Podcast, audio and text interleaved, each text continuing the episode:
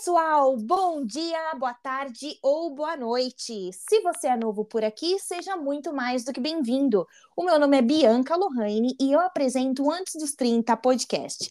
Gente, estou muito animada porque no episódio de hoje chegamos mais uma vez até Portugal. E para entender melhor como é que funciona a vida de uma brasileira em Portugal, hoje nós contamos com a participação da Michele. Michele, sem mais delongas, seja muito bem-vinda e, por favor, se apresente para nós. Oi, Bianca. Primeiramente, agradeço por estar aqui, é um grande prazer.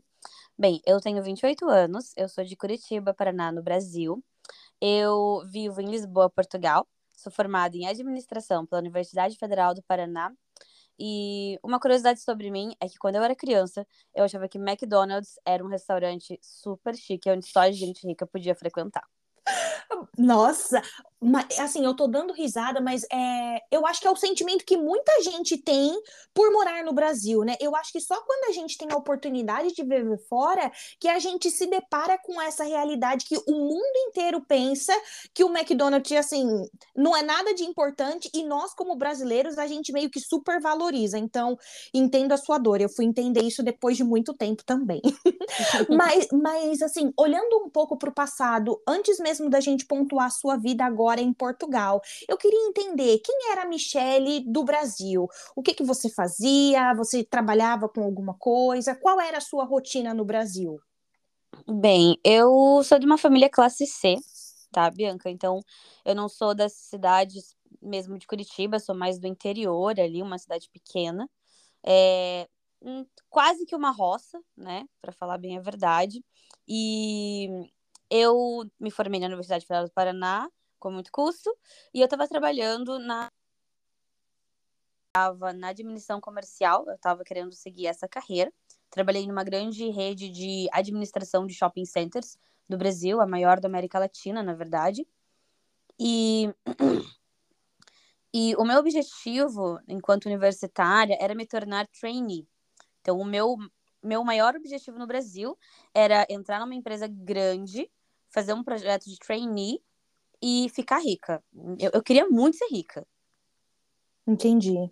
Para mim, sucesso, quando eu pensava, né, o que, que é o sucesso para mim? O que, que eu quero ser quando eu for ali uma mulher adulta, na casa dos 30, vamos dizer assim, eu pensava sempre que eu queria ser vice-presidente, queria muito ser rica e ter uma posição de poder em uma empresa. Entendi. E, e, olha que bacana, né? Eu acho que por você ter estudado em uma universidade federal, a Universidade Federal no Brasil, ela tem um peso muito grande, né? Não é qualquer um uhum. que estuda lá.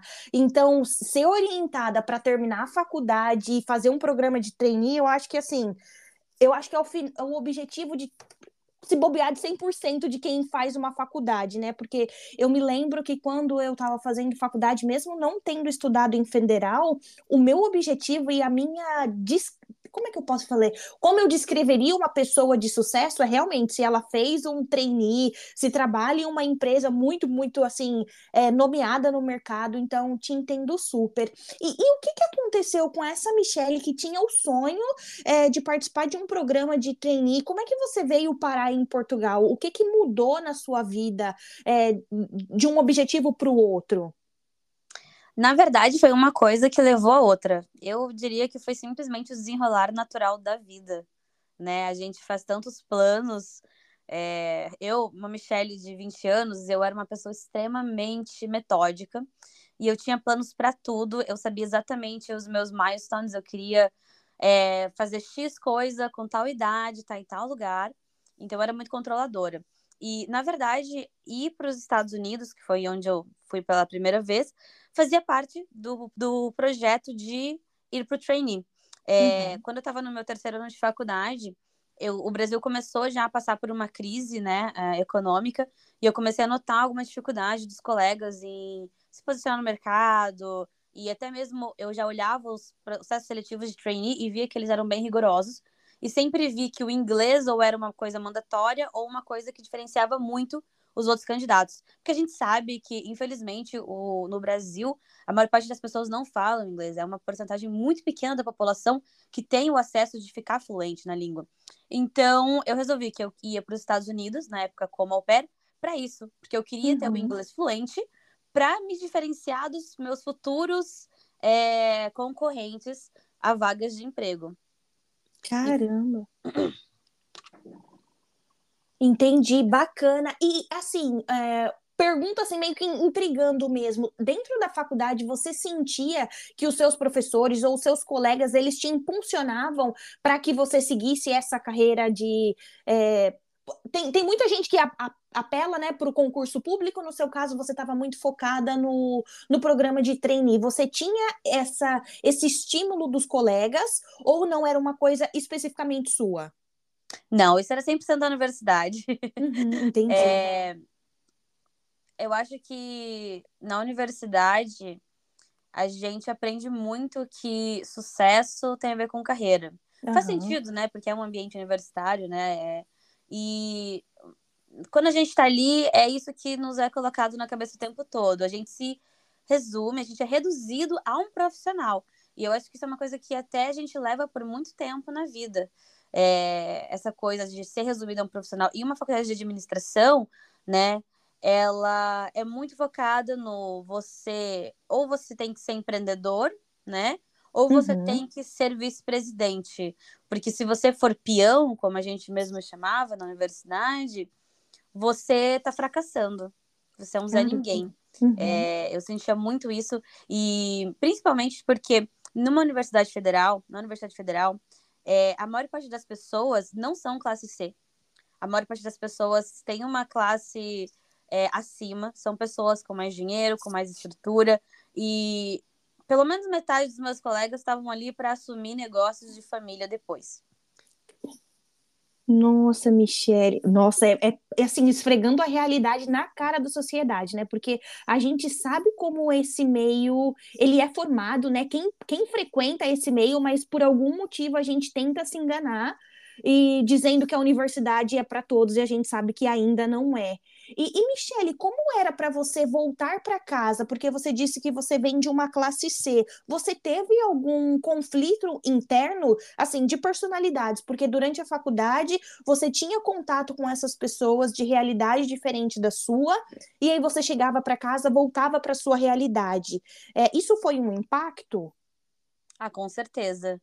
Com toda certeza, Bianca. Na verdade, quando eu decidi fazer uma universidade, eu lembro que eu sentei meu pai e minha mãe no sofá e falei que eu tinha uma coisa importante para dizer para eles. Meu pai, na hora, gritou: Meu Deus, tá grávida. Básico. Classe C. E eu falei que não, que eu, que eu tinha o objetivo de entrar para uma universidade. E eu lembro que meu pai riu, olhou para minha mãe e falou: Essa menina acho que é filha de rica, ela tá maluca. Nossa. Então, para mim já começou ali, né? Essa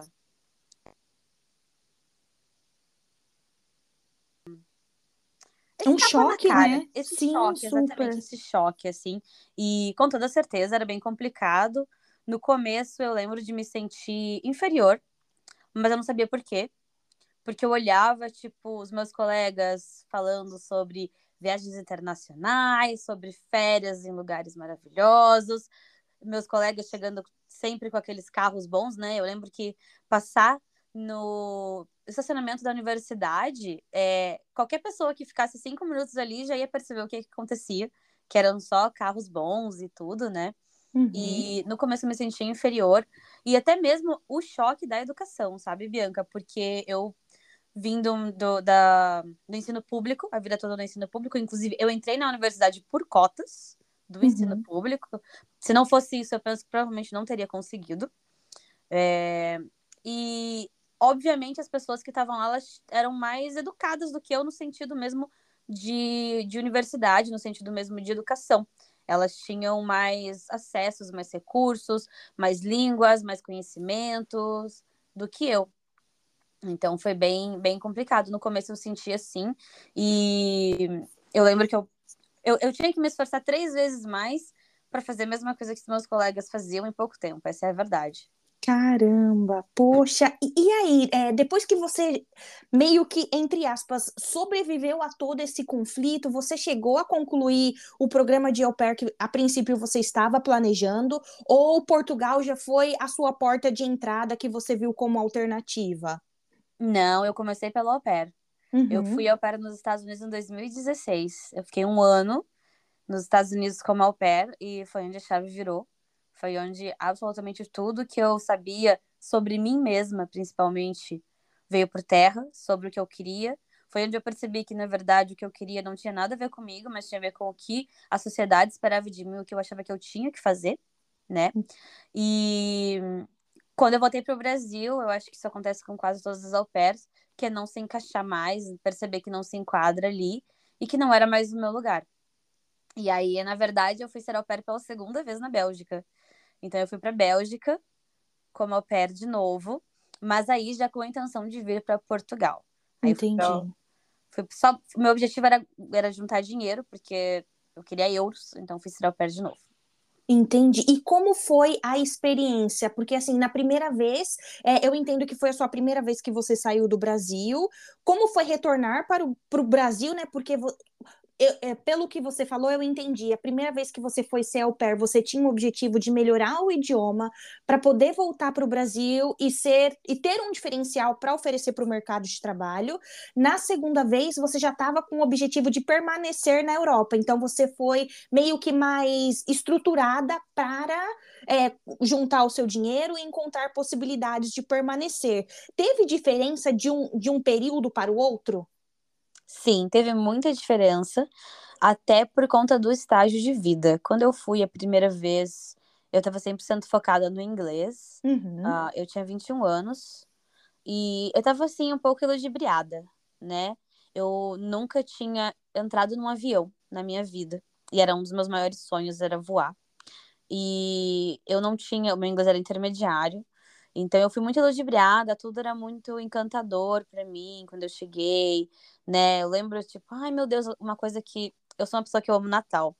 Então, quando eu cheguei e vi aquela casa com lareira, eu já ficava oh. imaginando, né? Eu já ficava imaginando as meinhas e tudo, assim.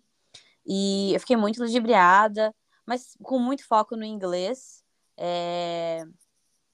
E aí, conforme o tempo foi passando, que eu fui me descobrindo, me conhecendo e fui crescendo muito, porque ser au pair não é fácil. Morar na casa do chefe é uma coisa assim que é um grande desafio para mim. Eu acho que é o maior desafio do au pair. E em compensação, quando eu fui para Bélgica, eu saí do Brasil com o objetivo de ir até a Bélgica, ganhar euros e vir para Portugal. Uhum. Então eu já era uma adulta. A verdade é essa. A menina, a menina Michelle que foi para os Estados Unidos, tava brincando, divertindo, é, indo em vários dates para poder aprender inglês e não sei o quê.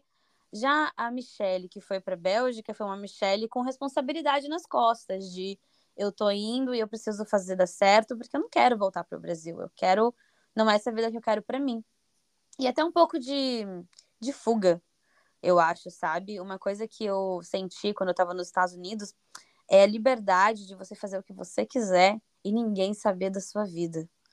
E para mim aquilo foi libertador. Eu venho de uma família enorme, é, muito tio, tia, vô, todo mundo morando assim, um do lado do outro, sabe? Uhum.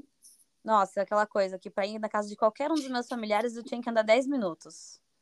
E então sempre tive muita gente ali cuidando da minha vida, para falar bem a verdade. Uhum. E então para mim foi muito libertador também esse sentimento e quando eu percebi que eu não queria seguir aquilo que a sociedade estava tentando me impor, que eu descobri que o que eu queria não era o que eu queria de fato, é... a possibilidade de morar fora, para mim, era sensacional, porque aí eu podia ir morar fora, fazer o que eu quisesse com a minha vida, não tinha satisfação para ninguém, não tinha ninguém para não só dar satisfação, mas para ficar dando aqueles conselhos que a gente não pede, sabe? Sim, entendi. Aquela tia, aquela avó que vem falando daquela forma passiva-agressiva, que eles acham que é pro nosso bem, mas que só faz mal pra gente. Uhum. Então, para mim, de tudo isso era, era fundamental, sabe? Nossa, e Michele, que incrível ouvir você falar, porque assim, é, a, a, imagem que eu tenho da Michelle é que é uma Michelle que viveu muitos primeiros e foi a primeira de muita coisa, né? É, na sua família, você foi a primeira a, a, sair do Brasil, você foi a primeira a entrar na universidade. Qual é o peso de viver estes primeiros e de ser a primeira? É bom e ruim ao mesmo tempo.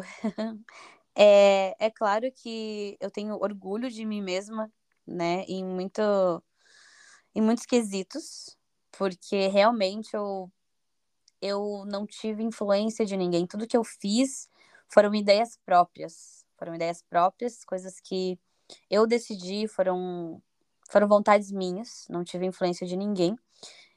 Mas é claro que também tem um peso de, do julgamento, o peso de as pessoas esperarem cada vez mais de você. Uhum. Parece que naquela competição que a gente tem, sabe? Que nunca é o suficiente. Quanto mais eu faço, parece que agora mais as pessoas esperam de mim, sabe? Que as pessoas Entendi. sempre estão esperando, tipo, ah, o que, que ela vai fazer agora? E talvez nem seja os outros, talvez seja uma questão minha comigo mesma. Mas, mas tem um peso. É, por um lado é muito bom, tem horas que eu me olho no espelho e falo, caramba, menina, tu, tu foi atrás, né? Tu conseguiu. Mas também, eu acho que o, o que eu mais sofri mesmo foi o julgamento, porque quando eu fui para os Estados Unidos, a primeira coisa que os familiares começaram a falar, e isso por conta de uma influência de uma novela que existia na época, que era Seu Jorge, falaram que eu estava vindo me prostituir. Misericórdia. Uhum. E eu acho que, assim, eu, é, é maldade das pessoas, mas eu também entendo que na classe C, quando do nada uma menina de 21 anos fala estou indo para os Estados Unidos sem qualquer precedentes, as pessoas ficam assim, sem entender o que está acontecendo. E até uma questão por um pouco de inveja também, não, não vou mentir, que o que aconteceu na minha cidade foi isso, né? Um familiar espalhou pra, pela cidade que eu, né, tá indo para os Estados Unidos do nada, só pode ser garota de programa, tá indo se prostituir. Foi, foi uma das coisas que eu ouvi. E, e claro que isso não. Isso, isso é muito difícil, né? Além do julgamento de outras pessoas dizendo que eu estava abandonando a minha família, é, eu venho de um ambiente familiar um pouco complicado, eu tive um pai abusivo, eu tive, minha mãe precisava de mim, vamos dizer assim, eu tinha um irmão pequeno, então muitas pessoas falaram que estava abandonando a minha família, deixando eles a Deus dará, né? Aquela filha ingrata, né? Cresceu e agora está abandonando. Tudo isso foi, foi complicado. Mas como eu disse, por outro lado, o gostinho da vitória, vamos dizer assim, é bom porque ele é meu e só meu, né? Ninguém ninguém tira ele de mim. Nossa, poxa, que história incrível. Eu, assim, eu, eu vou te ouvindo e vou me admirando ainda mais por você. Abre parênteses, conheci a Michelle também através das redes sociais. E, gente, Assim, amor à primeira vista, tá? Agora, amor à audição, porque que história incrível. E, e Michele, além de você conviver com essa, uh, entre aspas, culpa, né? Por não estar presente, por ouvir essas, essas ofensas, né? De pessoas tão próximas a você, é, você também teve que lidar com, como é que eu posso dizer? Com uma questão de status, né? Porque você fez a sua universidade federal, foi para os Estados Unidos e acabou trabalhando, né, participando do programa de intercâmbio, que é estudo e trabalho, mas que você trabalha num trabalho de base. Isso em algum momento foi uma questão para você? Com certeza. Com certeza foi sim. Uh, quando eu fui ao pé a primeira vez, eu não contava para as pessoas que eu era au pair. Entendi. Eu não queria contar na minha família que eu era au pair. É, e assim, é meio complicado, porque não foi nem só eu, na verdade. No começo, eu não tinha problema nenhum em falar, mas eu lembro de, tipo, na minha família, né, minha mãe, meu pai, mais meu pai, falando, tipo, ai, mas não precisa falar que você vai cuidar de criança. Fala hum. que tá hum. indo, mas não fala que vai cuidar de criança, entendeu? E eu lembro que no meu trabalho, na época que eu tava trabalhando, eu não contei exatamente o que, que eu tava indo fazer. Eu falei que tava indo fazer intercâmbio, mas eu não contei que ia ser babá, porque sim, eu fiquei preocupada, eu fiquei o que, que eles pensando? Eu fiquei assim, o que, que eles vão pensar de mim? Tô largando o meu trabalho pra ir cuidar de criança. Né? Eu falei, eles não vão me entender. Então eu não contei no meu trabalho exatamente o que eu tava indo fazer. Mas o reviravolta disso é muito legal. Porque, na verdade, o au pair, acho que diferente de muitas meninas, o au pair foi o melhor trabalho que eu já tive na minha vida. E cuidar de criança é a coisa mais gratificante, é o trabalho mais gratificante para mim. E isso é uma coisa que é, é, raro acontecer. Geralmente as pessoas, as meninas fazem o pé e depois falam: Ufa, não quero mais ver uma criança na minha frente por um ano. é bem normal, porque é um trabalho muito desgastante, tá? Não significa que as meninas não gostam das crianças, óbvio que a gente pega um amor imenso pela, pelas crianças durante o ano de au pair, mas é um trabalho desgastante, assim como o pai e a mãe também tem cansaço, o au pair também fica cansado, até porque tem au pair que fica 10 horas por dia, todos os dias, né? Sozinha com as crianças. Uhum. E para mim foi uma reviravolta, porque eu cuidando ali das, das crianças, era um trabalho que fluía bem, que a minha energia ela era utilizada muito melhor do que quando eu me imaginava como vice-presidente de uma empresa. Entendi. Então ali já começou uma reviravolta muito interessante, né? Muito assustador para mim. Os meus sentimentos estavam uma bagunça, porque eu não sabia como aceitar isso. E aí eu não queria aceitar isso. Eu não, não queria aceitar que cuidar de criança era uma coisa que eu gostava, porque Afinal, eu fiz uma faculdade no Brasil, né? Eu uhum. lutei tanto para fazer aquela faculdade. Eu fiz federal porque não podia pagar outra coisa. Eu tive que estudar muito para passar. Não foi fácil. Então, como é que agora eu ia aceitar que é, iria jogar essa faculdade no lixo? Porque é a primeira coisa que as pessoas te dizem, né? E, e que você mesmo sente. Então, como que eu ia jogar essa faculdade fora agora para dizer eu gosto de cuidar de criança, né? Então, isso foi uma coisa que, uma realidade que veio para mim no au pair, lá em 2016, mas que eu não aceitei, porque eu não achava legal, não achava, não era sucesso, ser sucesso, uhum. ainda continuava ali ser sucesso, tem que ter e vamos trabalhar de terninho, entendeu? Fazer reuniões importantes, apertar a mão do, da outra pessoa lá. Então, não aceitei.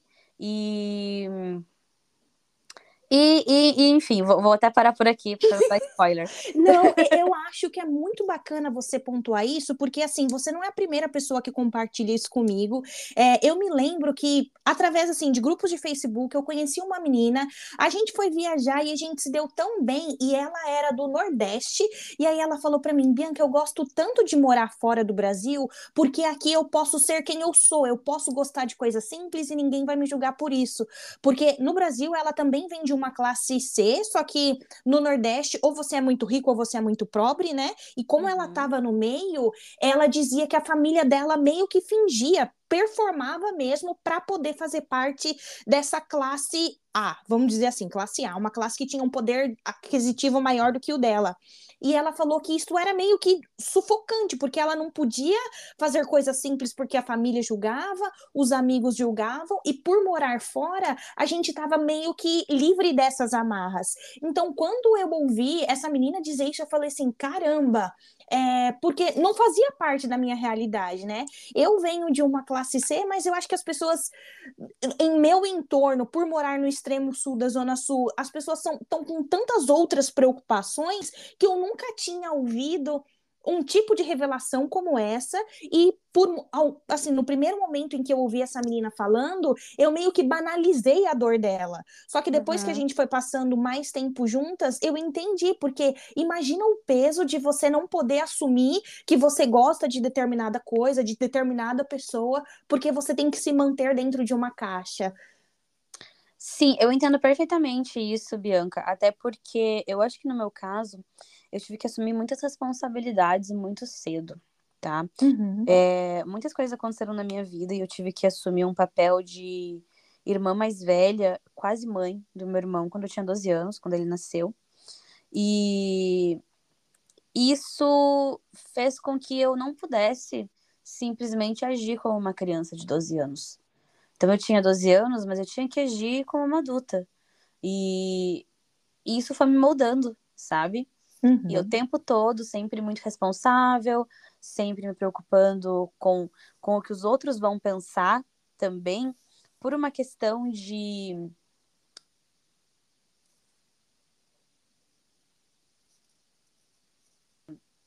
É, é muito complicado, porque, por exemplo, no meu caso é o contrário.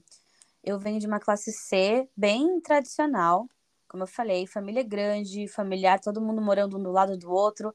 Aquela história de faz um puxadinho aqui, aumenta um quarto, faz uma casa no, no fundo, faz uma casa para cima e todo mundo vai, vai, vai morando ali meio junto, né? Uma, uma vida familiar muito grande, onde os familiares estão envolvidos em absolutamente tudo da tua vida, o tempo todo.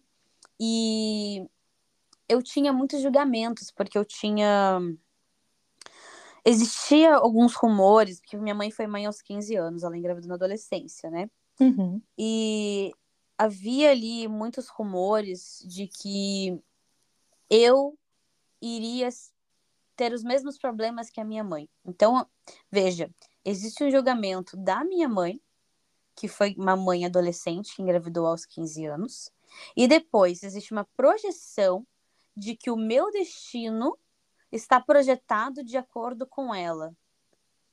Entende? Entendi. A minha mãe foi uma mãe excelente.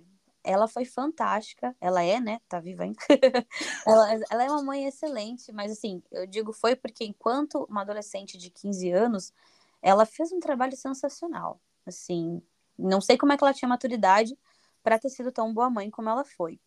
E as pessoas ao nosso redor viam isso como mimo, viam isso como querer ser melhor que os outros. Por exemplo, todas as minhas primas apanhavam muito e a minha mãe, ela nunca, nunca me bateu. Então, enquanto todo mundo crescia ali apanhando três vezes por dia, né, chinelo, cinta, vara, tudo que podia, a minha mãe tinha uma imagem diferente. Ela dizia: Eu não quero bater na minha filha, eu quero conversar com a minha filha. E para os familiares ao redor, isso era um absurdo. Isso era um absurdo. Minha mãe dizia assim: Ah, você acha que a sua filha é melhor do que os outros? Por que ela, ela também precisa apanhar? Uhum. Porque a forma que os mais antigos, os mais velhos ali tinham de criação era essa. Então, o que, que acontece? A minha mãe, como ela não seguia o padrão da família, ela foi muito julgada. Então, eles diziam assim: Ah, você fica aí criando essa menina diferente e você vai ver que ela vai acabar como você.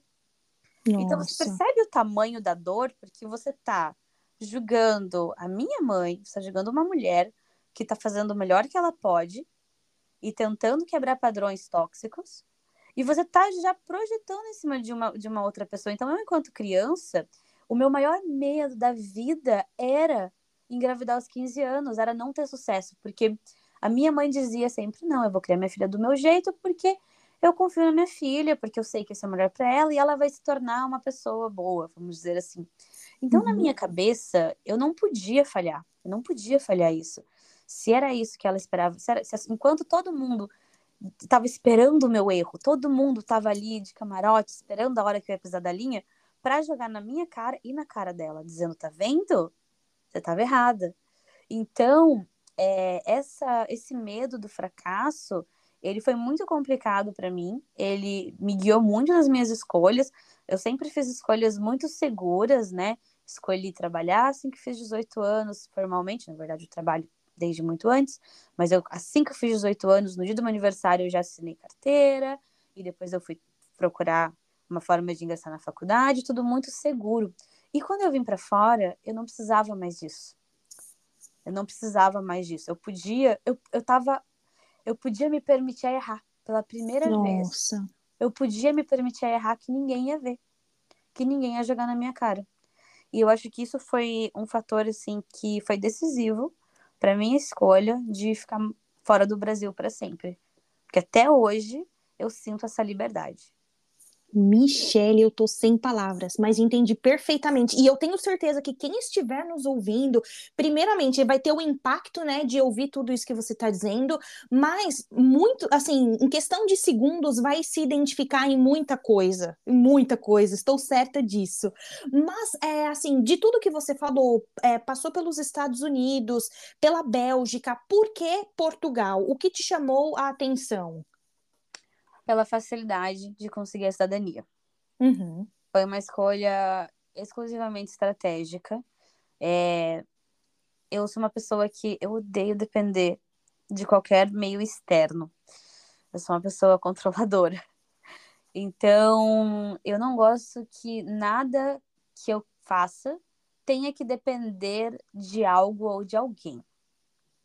Então, eu fiz as minhas pesquisas e é claro que é possível ficar em vários países do mundo através de várias formas diferentes, né? É, geralmente você vai estudando, depois pega emprego, mas tudo isso tinha, tinha muita relação com vistos. E Portugal não tinha isso. Então, Portugal era o país que era mais fácil, uhum. tinha maior liberdade e agilidade, porque aqui eu sabia que em cinco anos eu poderia aplicar para nacionalidade e ia conseguir essa nacionalidade sem qualquer problema, para depois poder fazer o que eu quiser. Se eu quiser ficar em Portugal, eu fico, depois ter escolhas. Eu não queria ficar presa a nenhum país por vistos. Meu maior medo era esse. Eu queria que dependesse única e exclusivamente de mim e não de uma empresa, de uma faculdade. É... Eu queria diminuir a margem de erro. É isso. Entendi, foi bem estratégica na sua escolha, e eu acho que atualmente é a escolha de muitos outros brasileiros, né? É, e por mais que você tenha essa relação com, com toda a sua liberdade, né? Relação da sua família, ainda tem alguma coisa que você sente falta do Brasil? E se houver, como é que você lida com essa saudade? Olha, atualmente eu só sinto falta da, dos meus familiares próximos. Eu só sinto uhum. falta da minha mãe, do meu irmão e do meu pai, mas nem tanto. Entende? Eu gosto de fazer essa pergunta porque geralmente quando eu ouço a resposta eu me identifico tanto porque é, eu também já estou fora do Brasil já vai fazer um tempinho, mas quando eu olho para trás eu fico meu Deus eu não sinto falta de nada além da minha família e por muito tempo eu me sentia culpada, trato isso em terapia até hoje, só que assim eu acho que quando a gente põe a cabeça né, fora do Brasil por um segundo, um, um mar de possibilidade é apresentado para gente. É a segurança, é o poder aquisitivo, a própria liberdade, como você muito bem pontuou. Então, são muitas opções que a gente tem, né? Sim. É porque, assim, no começo a gente sente falta de tudo, né? É, eu também fiz terapia, eu acho que a terapia ela é fundamental para quem mora fora. É, para muita gente, né? Mas eu acho que a terapia ela é realmente fundamental para quem mora fora. E durante a terapia, eu. Olha, isso eu nunca tive. Uhum. Você tá? nunca se relacionou com esse sentimento de sentir culpa por não sentir falta? Não. Não mesmo, assim, não, não tenho nada disso, não. É... Ah, lembrei. Imagina, quando eu saí do Brasil pela primeira vez, eu sentia muita falta de absolutamente tudo. Tudo, assim, eu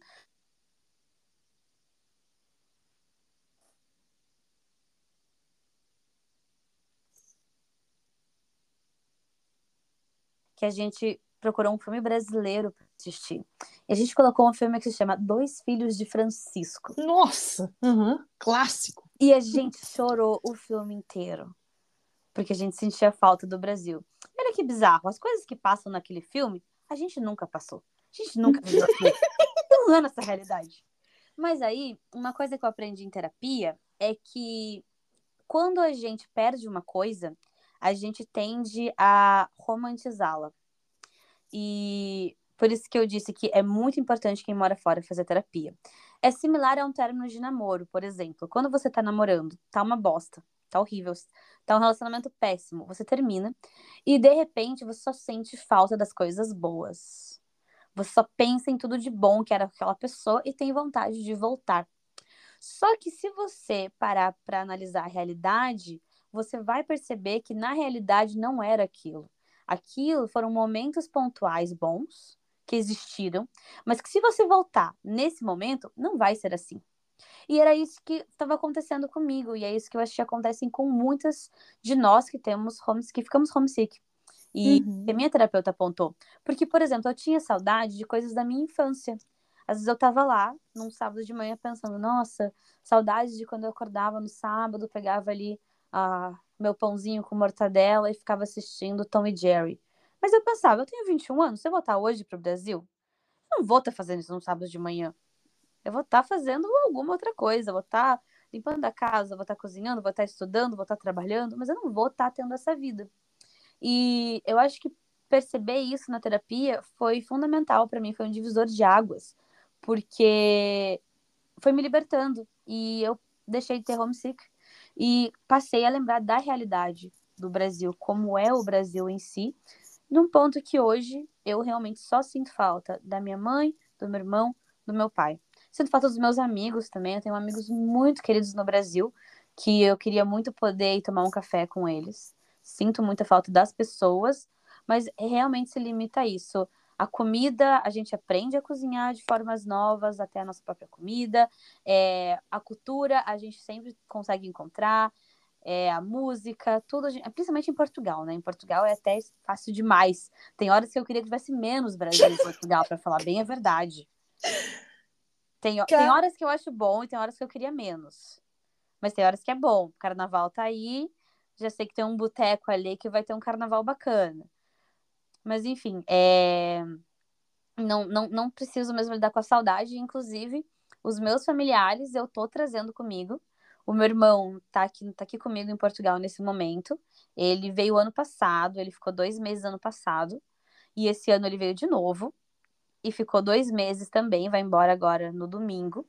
Ele tem 16 anos. Uhum. E ano que vem ele vem morar comigo. A Ai, minha mãe, gente. nós não sabemos se vem ou não. Ela disse que sim, mas preciso ver se ela vai mesmo vir. Mas o meu irmão, de qualquer forma, no ano que vem vem morar comigo. Ai, gente, olha que coisa linda! Poxa, e Michele, se você pudesse, assim, é, descrever como é ser uma brasileira morando em Portugal, você teria uma resposta? Ou isso é, assim, uma coisa muito incerta, cada dia é uma, uma versão diferente que aparece para você? É desafiador. Mesmo com tanta similaridade. Sim. Eu acho que nós, brasileiros, a verdade é, nós somos latinos, num país colonizador, na Europa. Para mim, isso não muda em, em lugar nenhum. É, então, sim, é desafiador. Eu acho que eu gosto de Portugal, como você disse, tem dias que eu amo, tem dias que eu odeio. Não vou mentir. Uhum. Tem fases diferentes, tem coisas que são mais fáceis, outras são mais difíceis. E apesar de, muito ao contrário do que as pessoas pensam, existe um gap gigantesco entre o Brasil e Portugal. Sim, existem muitas coisas brasileiras aqui, porque existe um número de brasileiros muito grande, mas a proximidade cultural ela é muito pequena.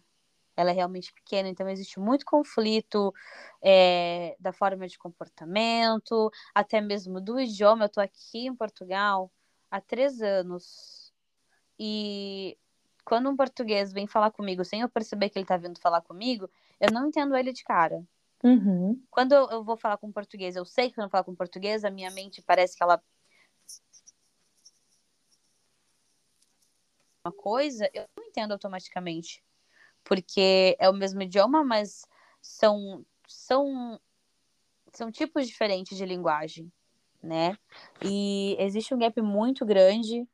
Tem o fato de que para muitos casos, nós latinos vamos ser considerados como inferiores, como por exemplo no mercado de trabalho. É... Tem até estudos que mostram isso. Eu acho que isso não é uma coisa só de Portugal, eu acho que isso é uhum. Europa toda.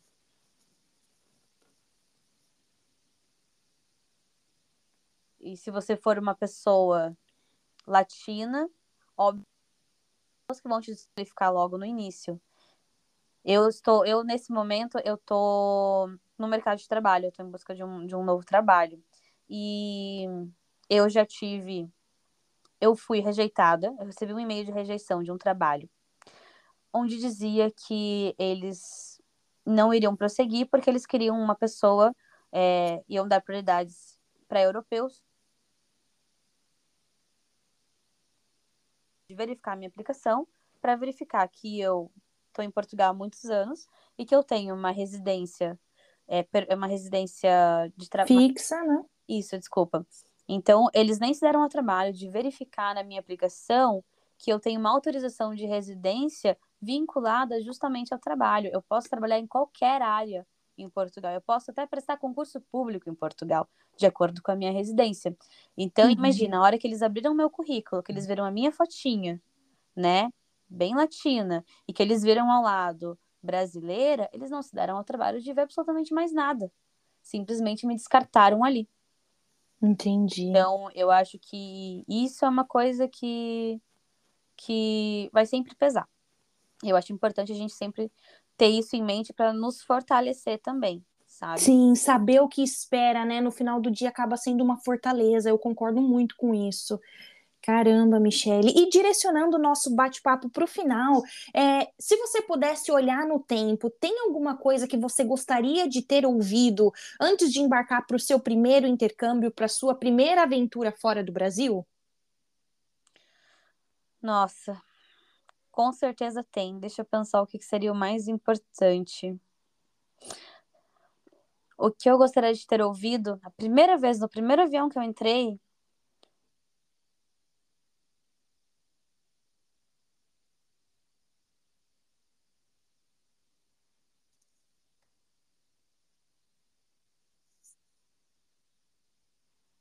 Desculpa, a última coisa que você gostaria de ter ouvido, porque você ficou muda. A, a última coisa que eu gostaria de ter ouvido antes de embarcar seria: não deixe as pessoas se aproveitarem de você. Nossa, é sobre isso. Temos um episódio. Michele, muito obrigada pelo seu tempo. Obrigada por compartilhar com a gente um pouco da sua trajetória. É, espero poder te encontrar em Portugal muito em breve. E caso você venha para a Holanda, também será muito bem-vinda. Não convida que eu vou. é isso, gente. Antes dos 30 podcasts, criando conexões. É isso, Bianca. Não me convida que eu vou. Vou dizer uma coisa sobre mim. Você não pode fazer nada comigo por educação. Se você não me convidou por educação, você tem um problema agora, porque eu já quero ir. Não, ótimo, estamos esperando por você. Mi, muito obrigada pelo seu tempo e um forte abraço. Abraço, Bianca. Tchau, tchau. Tchau.